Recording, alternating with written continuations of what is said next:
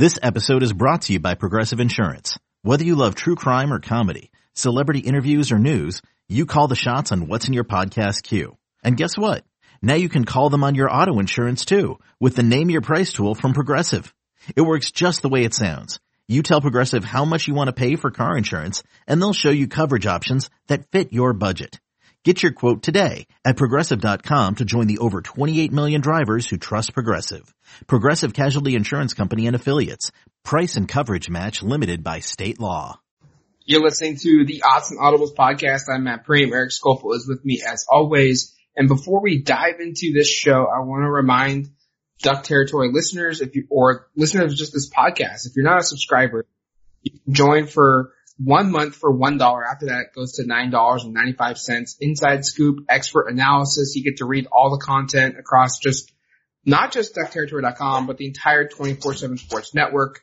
Uh, and once you go back to regular pricing after your first month, you get CBS All Access for free. That's 10,000 shows, live sports, movies, uh, all on demand, all available for you for free, uh, on the C- the All Access CBS platform. Now, Eric, um, this is a show where we're going to talk a little bit of men's basketball. We're going to talk a little bit of women's basketball. We've got some thoughts on the Oregon football program from an NFL pro draft perspective. Uh, lots to get to on this show. And let's go back though and kind of just recap and, and get some opinions here on Oregon's the, from the men's side, an impressive 68-60 comeback victory at home against number 16 Colorado, a game in which, to be frank, it was a must win. This was a game in which if Oregon wanted to win the league and win their Pac-12 regular season championship, they had to have this game because Colorado sat one game up in the Pac-12 standings. Colorado had uh, won the previous matchup between these two teams. So if Oregon was to lose, they would fall two games back with six games to play and Colorado would have a two game lead and the tiebreaker over Oregon, basically making it extremely difficult for them to come back and win. And yet, and it looked, that's, it looked like that's the direction things were going to go. Uh, Oregon trailed by 14 points in the, in the first half. At one point, they trailed by 12 points early on in the second half. Uh, I think Colorado got going. The first basket of the game for Colorado was a, was a Gatling three pointer to put them up 38 to 26. And uh, Oregon kind of made a little bit of a run early on, got, you know, Richardson hit a three pointer and they were down by eight. Uh, Juiston added a jumper and next thing you know, they were down by six. Uh, and then Richardson made another three pointer and they were down by five with just under 14 minutes to play. And then, it, and then it got really close. Then they were down by three points after CJ Walker made two free throws with 13.04 to play. But then in less than 30 seconds, Colorado hit back to back three pointers. Uh, Sean Schwartz, Lucas Siewert each hit a, hit one and Oregon was back to, to trailing by nine points with 12 minutes to go in the game. Oregon called a timeout. And it just really felt like at that moment it was like, oh boy, is Oregon going to be able to, to make a run and, and to find a way to win this game? And, you know, Colorado has had an answer for every single run that Oregon has had. In the first half, Oregon had like seven minutes of action without any points, not just field goals, just no points and it just it just didn't feel right. And all of a sudden things clicked, and I think Oregon played their best stretch of basketball in the season. They closed with a 28 to 11 run in the game's final 11 minutes and 32 seconds. They close out another another run within that run, a 15 to 2 run in the final five minutes of game. Oregon walks away with a 68-60 victory and now, like what Dana Altman said after the game, they control their own destiny going forward to win the Pac-12 championship. Matt has a great story up on the website about the significance of this one, Matt, and, and you, I think you did a great job of putting it together in terms of this feels now like Oregon could be in position here to get a run started. You know, the, the traditional Dana Altman run every spring seems to be happening right around this time, right around Valentine's for whatever reason. It seems like they kind of get going and we talked earlier this week about the possibility uh, of that happening here. And like you said, it felt like for, you know, 25, maybe 30 minutes of, of game time last night that, it, that, that, that just wasn't going to happen, that Colorado was going to win this game, take full control in the Pac-12. Oregon was going to lose a third straight. And, and then it, something, something changed. And I know you, you talked about it in the story, but I think when Oregon went a little smaller in that second half and they got a little more aggressive in terms of extending pressure, that's when things seemed to change. And I thought Addison Patterson was really, really significant in that last eight minutes or so of, of regulation. What did you see there? And, and, in Patterson in particular, I know he only has, you know, you look at the box score and you aren't blown away, but what, what, what did you see from him? And, and it feels like now Oregon has really gotten contributions in Pac-12 play, you know, game determining contributions from almost every player on its roster. Patterson being, being one, uh, most recently. Yeah, Patterson played just 12 minutes, yet he had the biggest impact on the game. Dana Altman said afterwards that he played really, really well. What really stood out to him was that he had a, he had a ton of positive moments, but Altman said he couldn't recall a single negative moment. He said normally a guy yeah. will, will come in and he'll play really well and, and he'll, he'll have, let's just say 10 moments in a game where, where it's a positive moment, but then he'll have six moments that are negative and it, and you just get a, a, a positive plus four. Um, Altman mentioned that Patterson, he didn't have a single negative moment in the entire 12 minutes that he played. He played 10 minutes in the second half and he finished the game with a, a positive plus minus of 14. That's the highest, uh, of anyone on, on Oregon's roster and it's the highest of anyone in the game. Uh, and it was, and you look at it, you, you're right. Yeah. Six points. He had one rebound in this, in this game. He had two assists. He had two fouls. He shot three or four from the field. He missed a, a free throw. Uh, he had three steals, and I, I think that's where he made a huge impact because he he had some good drives. He he he scored the game, the, the basket that put Oregon up by five, and really kind of felt like the nail in the coffin for for Colorado on a dunk. He had a big opportunity where he got to the lane and and finished through contact for a layup and, and was fouled and got them close. And then, uh, I think that brought them within four points. And then Will Richardson grabbed his missed rebound and he scored another layup and they were down by two or, or so. I think that that's what the, the point was. But Patterson was just huge and, and because Oregon went with four guards. And I, I said it on the podcast earlier this week that I felt like Oregon's best style of play would be pressing and trapping in the perim- um, in the backcourt. And then when an opponent crossed half court to try and push them to the corners and to the wings and trap again.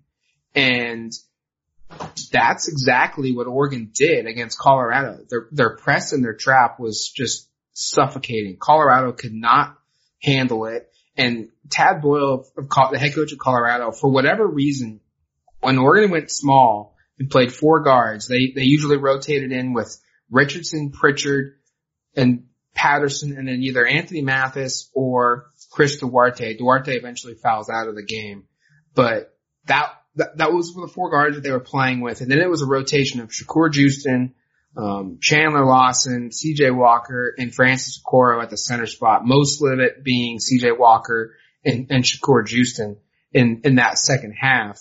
And Tad Boyle, for whatever reason, never really adjusted to call to Oregon's decision to do that because defensively they had four really long athletic guys out on the court that were hounding defensively, getting deflections and getting steals and you know poking the ball from behind as a big man brings the ball up in in, in a fast break situation. But the, offensively, it put Evan Battey, Colorado's center, who's six foot eight and 270 pounds uh, matched up against the guard. And he literally could not, he just did not have the foot speed to stay in front of whoever Oregon put on him. Uh, you know, and I was really surprised Tad Boyle eventually didn't adjust to, to Oregon's four man lineup with another guard. Um, be, and that was the difference in the game because all of a sudden Oregon got driving lanes. They, they found ways to get contact and for free throws. And then when, when the driving lanes opened up, that opened up their shooters in the second half on the three point line and Oregon shot five of 12 on threes. Richardson hit th- all three of his. Pritchard hit a big one and Anthony Mathis hit a big one. I, I, I just think that the decision to go with the press and Oregon's gonna, Oregon cannot play the four guard lineup for 40 minutes. They're not gonna be able to do that.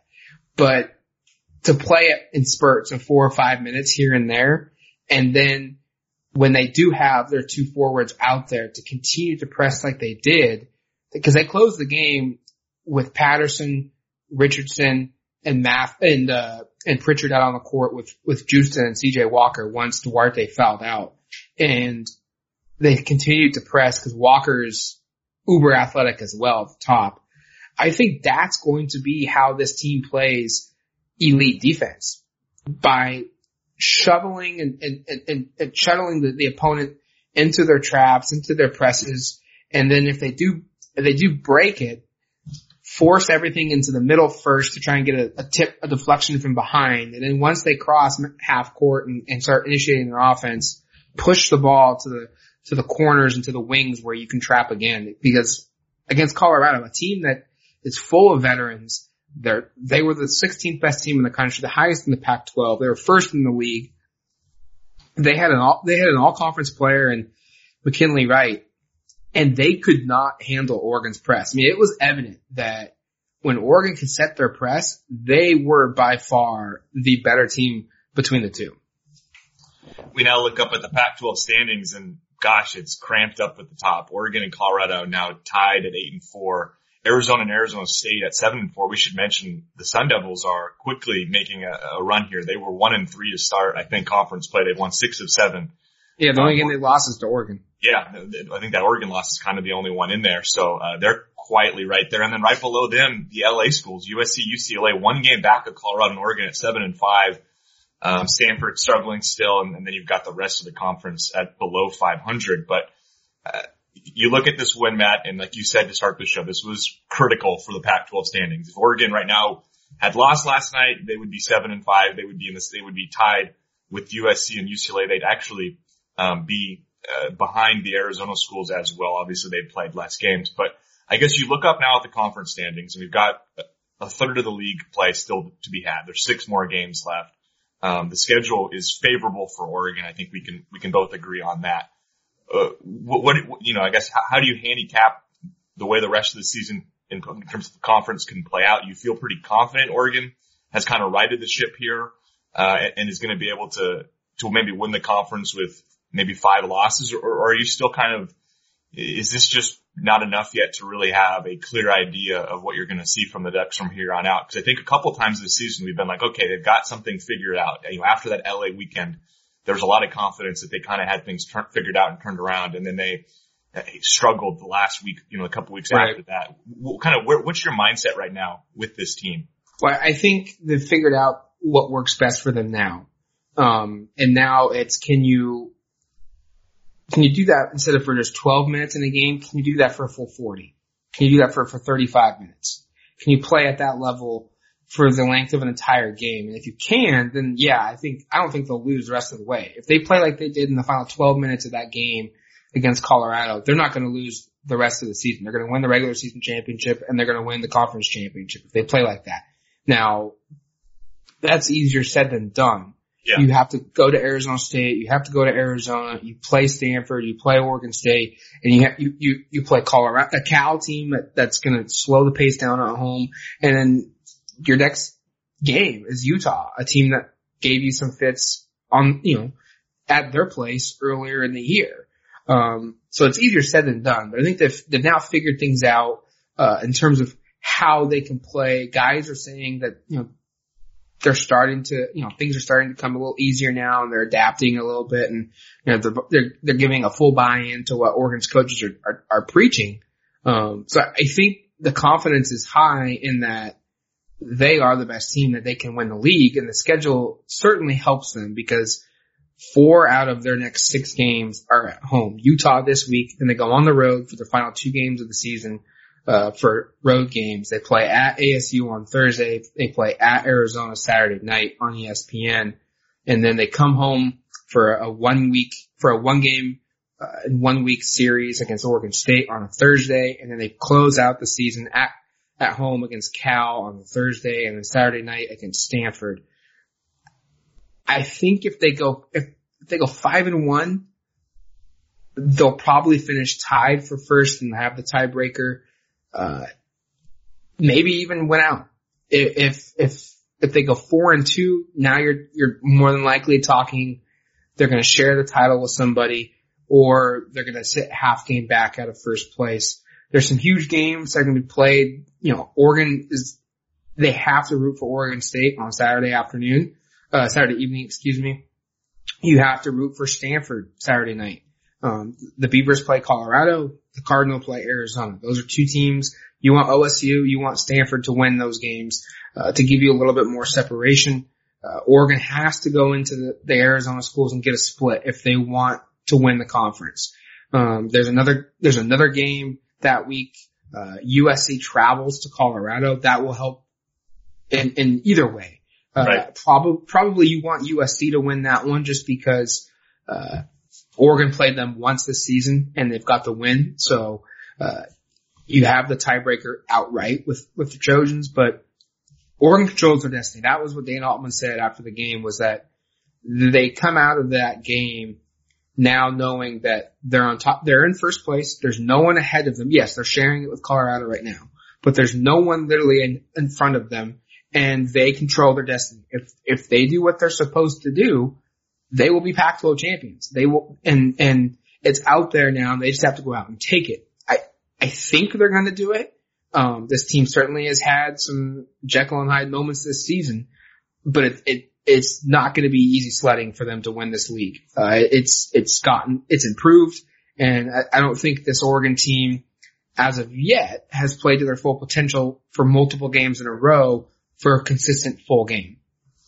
You mentioned a five and one finish here in conference play probably seals it. That would mean winning all the home games and splitting on the road. We, we, should note that in terms of how Oregon's success this season, they are undefeated at home, 13 and 0, and they are six and six away from home. So that kind of sets you up that maybe the expectation should be they split. take care of business at home and then they split away from home because that's sort of what this team has done. And like you said, I, I think you look at the remaining conference schedule outside of Oregon. If that does take place and you look up and they finish 13 and 5 in Pac-12 play, I think they're going to be at the very least the number one seed in the Pac-12 tournament, if not outright Pac-12 champions, um, which would be pretty darn impressive considering kind of the up and down nature um, of Pac-12 play for Oregon this season. Like we've said, they're very, very good at home. They struggled on the road, lost to a couple teams they probably shouldn't have. From an overall resume perspective, Matt, this win was pretty significant. This is their yep. sixth quad one win. Uh, Colorado was number 15 in the net ranking coming into yesterday. Oregon stays at 25, which is interesting because they do beat, they get a number, they get a quad one win over the 15th ranked net ranking team and they don't move up, but still they're, they're right there in terms of the NCAA tournament do you think this helps Oregon that much, or is this just one that they needed to win to avoid maybe dropping another seed line? Kind of, what, what do you think this does in terms of post? I think it doesn't. It doesn't necessarily maybe help them in terms of a seed line. Yeah, they probably didn't. They probably didn't move up or or down, obviously because of it. But it does help them sit in the Spokane pod. You know that that's where it's it's important because going into this week, a lot of projections didn't have them playing in Spokane, didn't have them playing in Sacramento, and I think winning that game kind of puts Oregon back in a in a place where okay, they're probably going to be the team that wins a league, and they've done enough now to get back into the Spokane or the Sacramento pods. And so now you're playing, can you get into the West region? I don't, I don't know where the bracketologists have Oregon um, place right now. I think I see, I've seen one right now that has them in the Midwest, uh, but they are playing in Spokane, and that's that's the big thing. You, you know, treat it like a four, you know, like a two game season. Get get the best case scenario you can get uh, for for that first two round two rounds of the NCAA tournament, and that's by playing in Spokane. And then if you can't play in Spokane, play in Sacramento.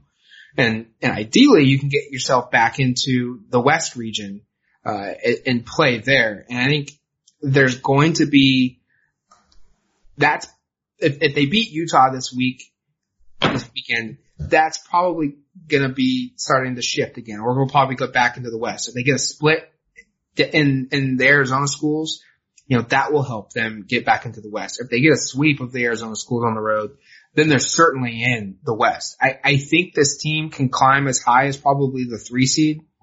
Um, and, and, and they can get into that West bracket. I mean, right now, um, I'm looking at one bracket and the West's top four seeds are Gonzaga number one and then Louisville number two, West Virginia number three, and Butler number four. So, you know, there's, there's some teams that you can get in there. If, if you can get into that top 10 range and get your net ranking into the top 15 or so, you're going to have preference and be put in the West Coast. I think that's kind of what they're playing for. Get into that West region and get into a Spokane or a Sacramento pod. All right. Let's take a quick break. You're listening to the Odds and Audibles podcast.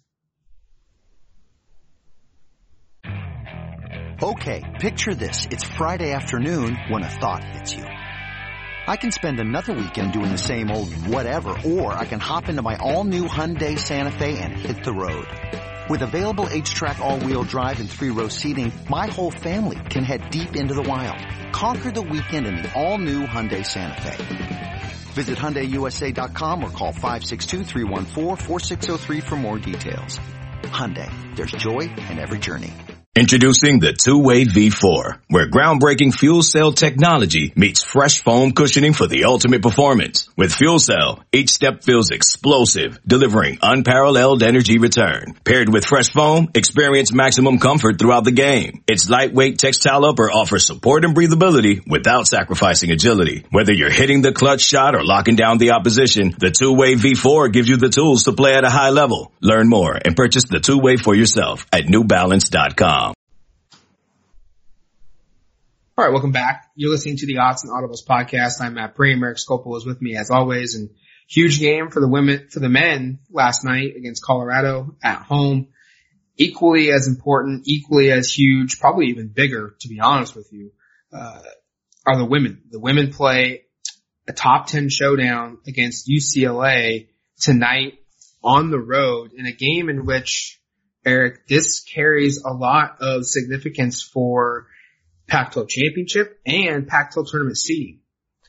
It kind of goes maybe overlooked here, um, but you're right because if Oregon loses this game, they're 11 and 2 in Pac-12 play, and if UCLA wins this game, they're 11 and 2 in Pac-12 play, and obviously UCLA would have the head-to-head. This is the only meeting between the schools. That would mean suddenly Oregon no longer really controls its destiny. UCLA would have an opportunity to win the conference, not outright, but to at least have the head to head and be that number one seed when, when the programs head to Vegas early next month.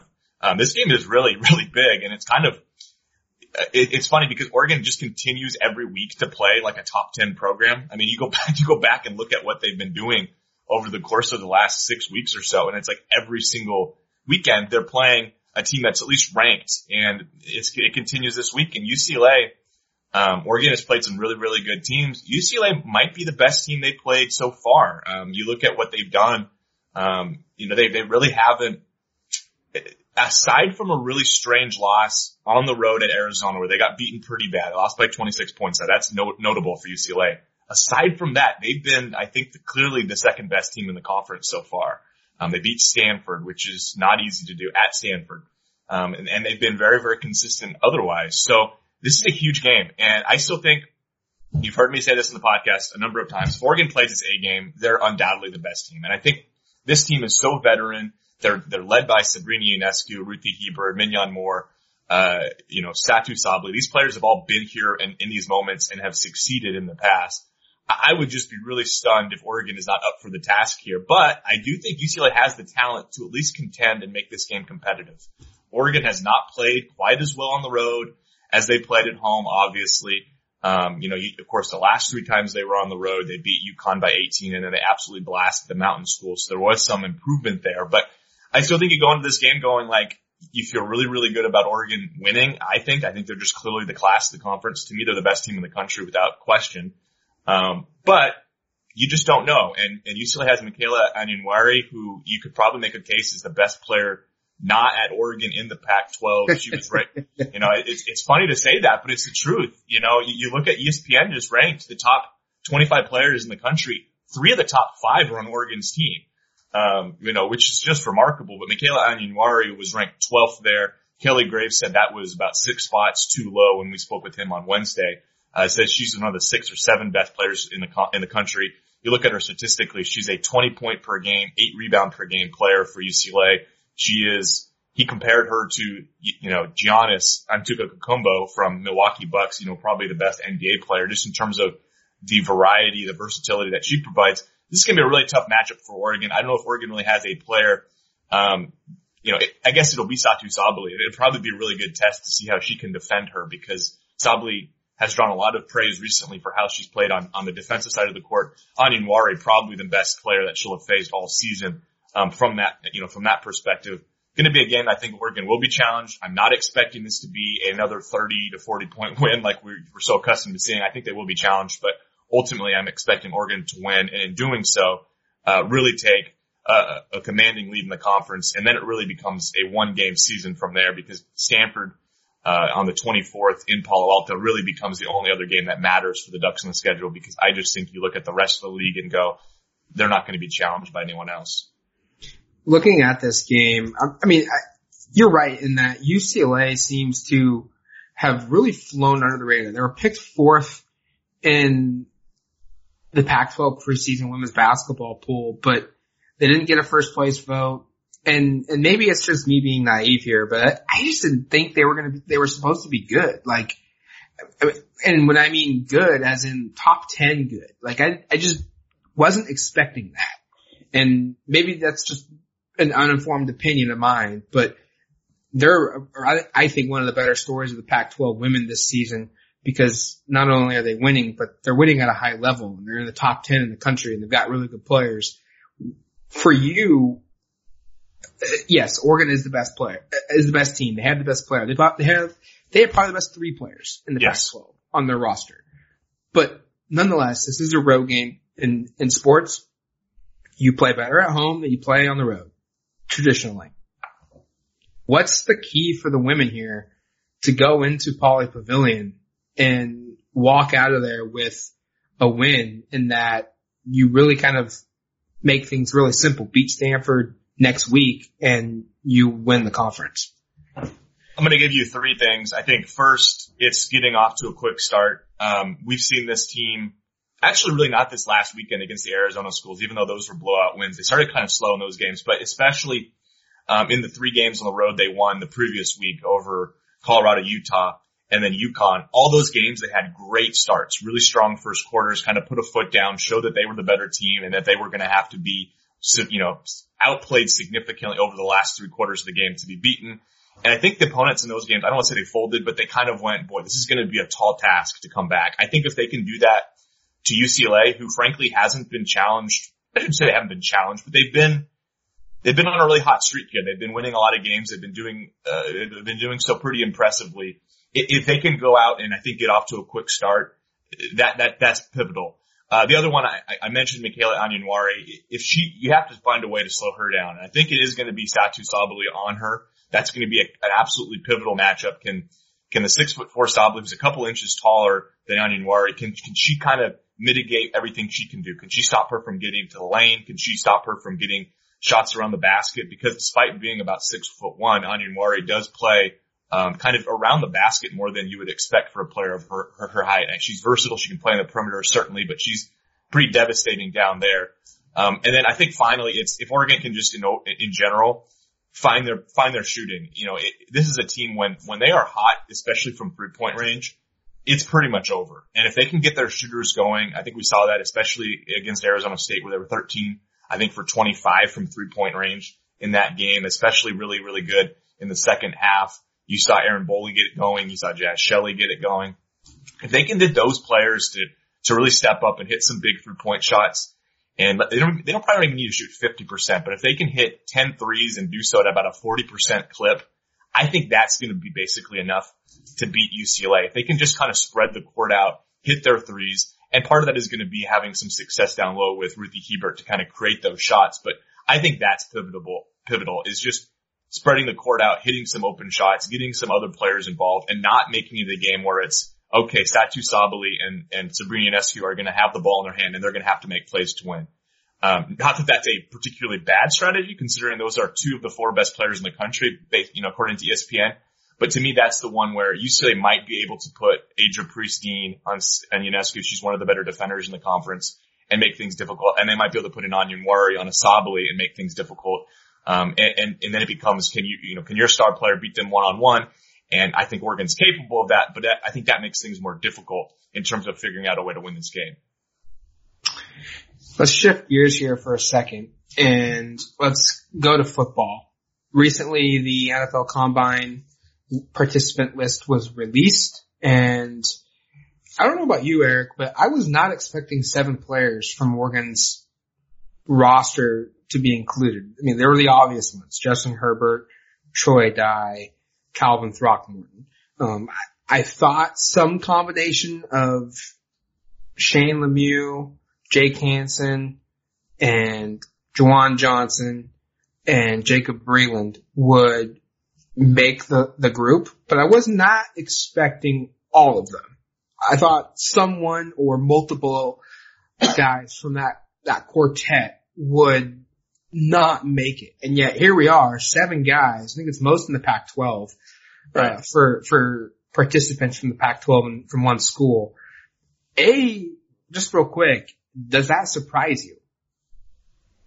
I think so. Um, you know, it, it, it's always hard to know exactly. We watch these players play, and especially these seniors, for a long time, and, and we become accustomed to how they play, and we think that they're very good players. But sometimes it's hard to really get a feel for what their pro prospectus is, especially offensive linemen. Um, I think seeing all three of those seniors on there to me maybe was a bit surprising. I think it was deserving. I think those are three, you know, future long-term NFL offensive linemen in Lemieux, Hanson, and Throckmorton, but I maybe didn't expect all of them. And I think Juwan Johnson is the one in particular that I look at and go like, he's a player who has such clear talent at the NFL level. And we'll talk more about him in a second here, I think, but it was, it was like, what, what do you make of his career and time at Oregon? I mean, he missed about a third of the season. He had a couple of really good games, but he also had games where he was pretty quiet. Um, you know, he, for, for all of his physical tools, he was somewhat inconsistent ca- catching the football. He certainly had moments where he was very reliable and made big plays in big moments. Obviously, uh, the end of the game against Washington State, and the end of the game against Wisconsin, basically the entire USC game. But there were other times where he was kind of dodgy catching the football. I was maybe a little bit surprised to see that. I know when you brought him in, you were hopeful that this would be the kind of player he'd be and that he'd have this kind of potential, but he also left Penn State in a way where it was kind of like, is he going to be somebody that's an NFL caliber player? Um, I think actually in the long term, the fact that he was able to grad transfer from Penn State and go to Oregon, uh, and, and, and potentially have an NFL future is a selling point for Oregon on the recruiting trail because I think Juwan Johnson was a player when he arrived. There wasn't, you know, total certainty that that was the type of player he'd be, uh, when he finished his time with Oregon. Yeah, I, I think Juwan Johnson's a guy that can make a lot of room. And I think obviously, let's pivot here for a second. Um, player that has the chance to have the biggest impact on his draft stock for Oregon at the NFL Combine. I think the obvious answer for you and I, right, is Justin Herbert. Like, yeah, I mean, he, he shows up and I, I, I, I'm expecting him to have an extremely high score on the Wonderlic test. I think he's going to score through the roof on the agility testing, whether it's the bench press, the 40, the shuttle, all that stuff. I think he's, you know, the physical aspects of that combine. I think he's going to just wow the scouts because he's a physical specimen at the quarterback position. But I think most importantly, teams are going to watch him throw and go, "Oh my God, he's got a cannon!" Like he, it wouldn't surprise me if if Herbert all of a sudden, well, maybe Herbert should be in the discussion as being the top quarterback selected or the second quarterback selected. Like, I don't think that's, I don't think he's going to be the first quarterback taken off the board. I don't think he's going to be the second quarterback taken off the board, but I pretty much guarantee you we're going to see somebody bring him up as maybe the second best quarterback uh, in this draft after the combine. Someone, you know, someone's going to kick the tires around that topic.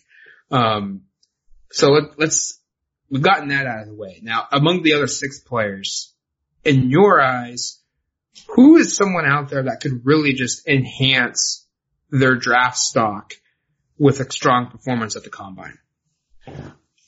I think it's hard, and maybe, maybe this is ignorance on my part. I think it's hard for an offensive lineman to blow you away at the combine, um, unless they're just a freak athlete. And I'm not, and maybe, and maybe I'm going to be shocked by the numbers that Lemieux, Hanson, and Throckmorton put up. But I'm not expecting any of those guys to just put up measurables that you're just like, holy crap, these guys are suddenly go from being maybe second or third round picks to, man, these guys are going to go in the top 10 or top 20. I, I don't expect that to happen.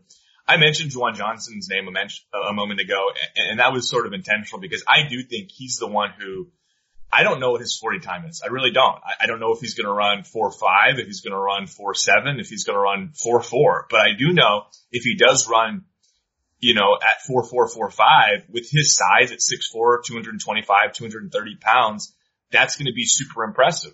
And we all, I think we're all aware of his physical intangibles being really impressive. I mean, he, that was the thing when he came to Oregon where it was pretty evident of like, you just saw him walking through practice before we even saw him practice. Just the body type was like, holy crap, this guy's not like anyone Oregon has had at receiver in a while. I think he has a potential you mentioned with Justin Herbert where you see him up in person, you see him throw a football. We've certainly seen him throw, you know, throw the football and, and when you, so, when you see Justin Herbert sling the ball around, you're like, oh, holy crap, this is different.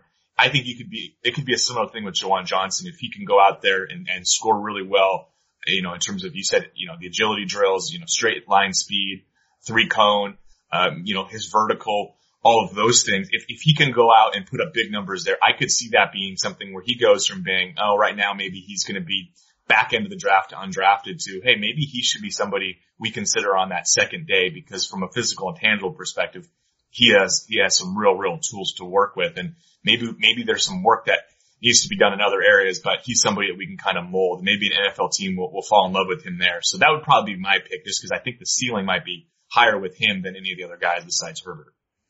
I think Troy Dye is going to be someone that's going to make a lot of impressions because he's very good in space. Yeah. And he's very good in coverage skills. And the NFL is going away from everyone running the ball 35 times a game and, you know, just ground and pound and, and it's going to spread and offenses are spreading defenses out and it's putting a premium on finding guys on defense that have the ability to stop the run and at the same time can be a threat in the, in defending the pass. And Troy, that's Troy Dye.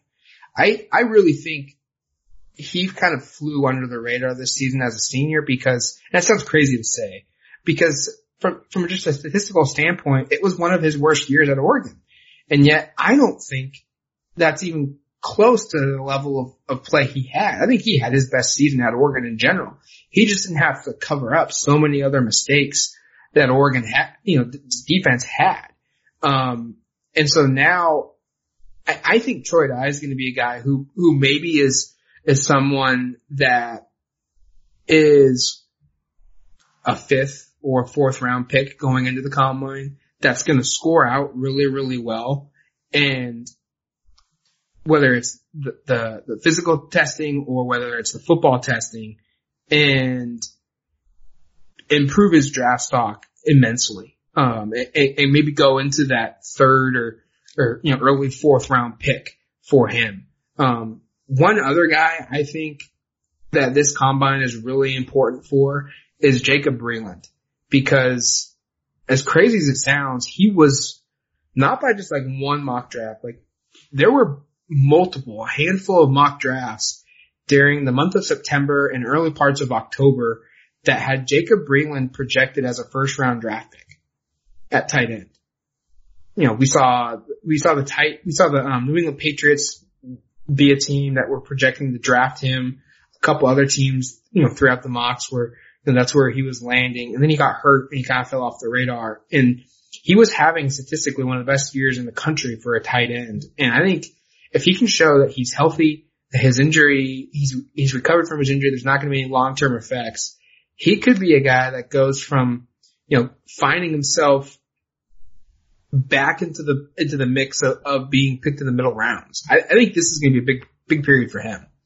I like that one too, and, and I, I, think there's so much uncertainty there uh, where there is that possibility for him to really make some improvements. And he is what you know. You just look at the NFL now, and you look at the teams that played in the Super Bowl.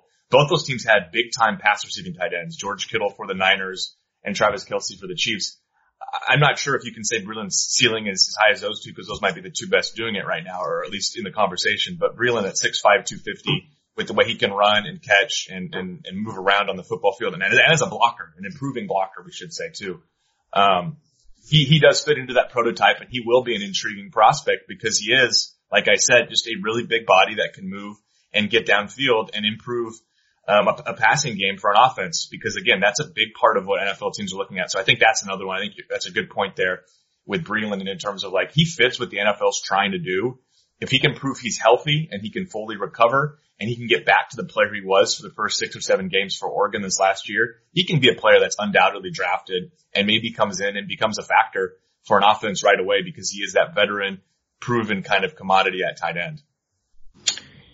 One other note is I, the, the, the Ducks are going to have their own combine. So I, I anticipate Herbert to throw in Indianapolis at, at the NFL combine and then Oregon's going to have their own combine before that or excuse me, after that, uh, after uh, that sometime yeah. in, um, early mid March. Usually it's kind of around when the Pac-12 tournament is going on. Uh, so probably like March 13th or 14th usually is when um, Oregon will have their, their pro combine and I anticipate Herbert's going to throw at that one too. Um, and this, Eric, I, this is kind of funny. I've covered Oregon for 10 years now for football. I have not been to one single combine because I've been away covering Oregon basketball for every single one of them. So I've never been, but you have. I have. I'm curious just a, how many people show up and if Herbert's going to throw, I imagine every single NFL team's going to be there. I imagine ESPN's going to be there and they're going to televise. It could turn into a circus. It could. And I've been, I've actually been to, I think five, four or five of them for Oregon and I, they've run the gamut of last year where, I don't know, maybe there were 25 people there. Uh, you know, 15 or so media and then, you know, 10 or so friends and family. Maybe it was 40. I mean, not much more than that. Um, and, and there were maybe 50% of the NFL scouts there just because Oregon didn't have a ton of big names in last year's NFL draft. But I've also been at the one where they had Dion Jordan, who was a top five pick. And I don't even think he did much of anything besides just show up and, and maybe do some bench press. But there was a ton of attention and that one was televised and they did have, I think the NFL network was there and, and had their own booth set up in the corner of the Casanova Center, as I recall.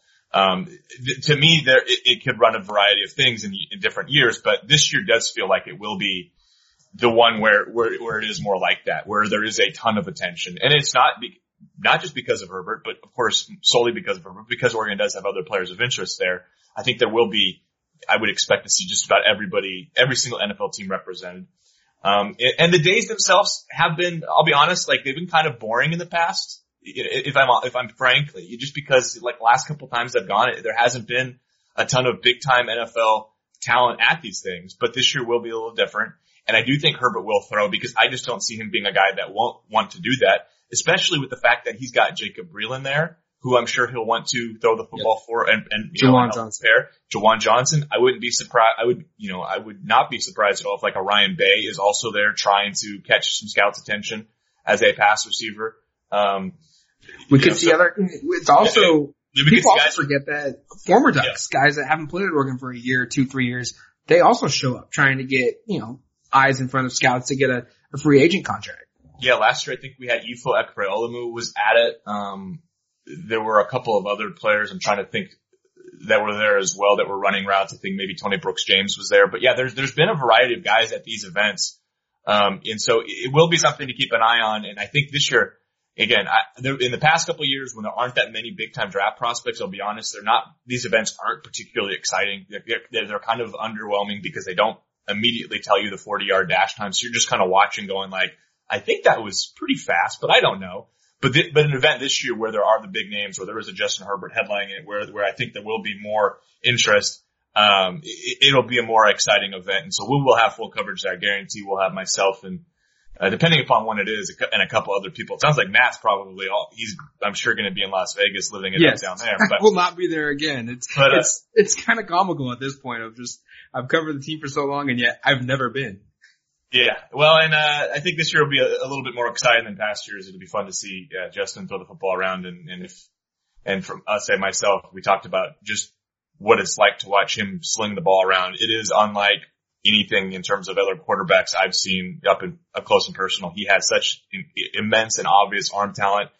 Watching him throw live probably for the first time, at least that close for me is going to be something I will enjoy and, and, and just kind of remember the special talent he was at Oregon. It'd be kind of the last chance to, to see him perform probably in Oregon colors at an Oregon event um, in his career. So uh, a, a, kind of a cool way to close it out for him, but also a way where he's probably doesn't necessarily need to take part in it. He'll probably have a pretty good idea after the NFL Combine what he'll mean, but I guarantee he will be involved because he'll want to help out some of his good friends and, and guys like Breeland Bay and, and Juwan Johnson.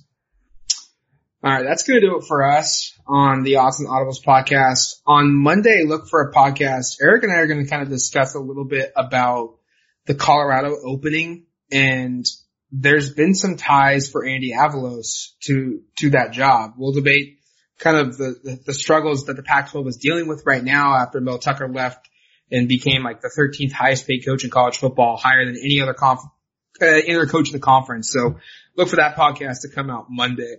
You're listening to the Odds and Audibles podcast. We'll talk to you soon. Adios, amigos. On May 23rd, I want to go back to normal. What's normal? The Paramount Plus original series, Evil, returns. We've already hunted werewolves, demons. And now what? A baby antichrist? Okie dokie. Prepare yourself. You will not beat us. For the end. I have visions of hell. Make it stop. Make it shut up. You're not gonna survive this. Evil, the final season. Streaming May 23rd. Only on Paramount Plus.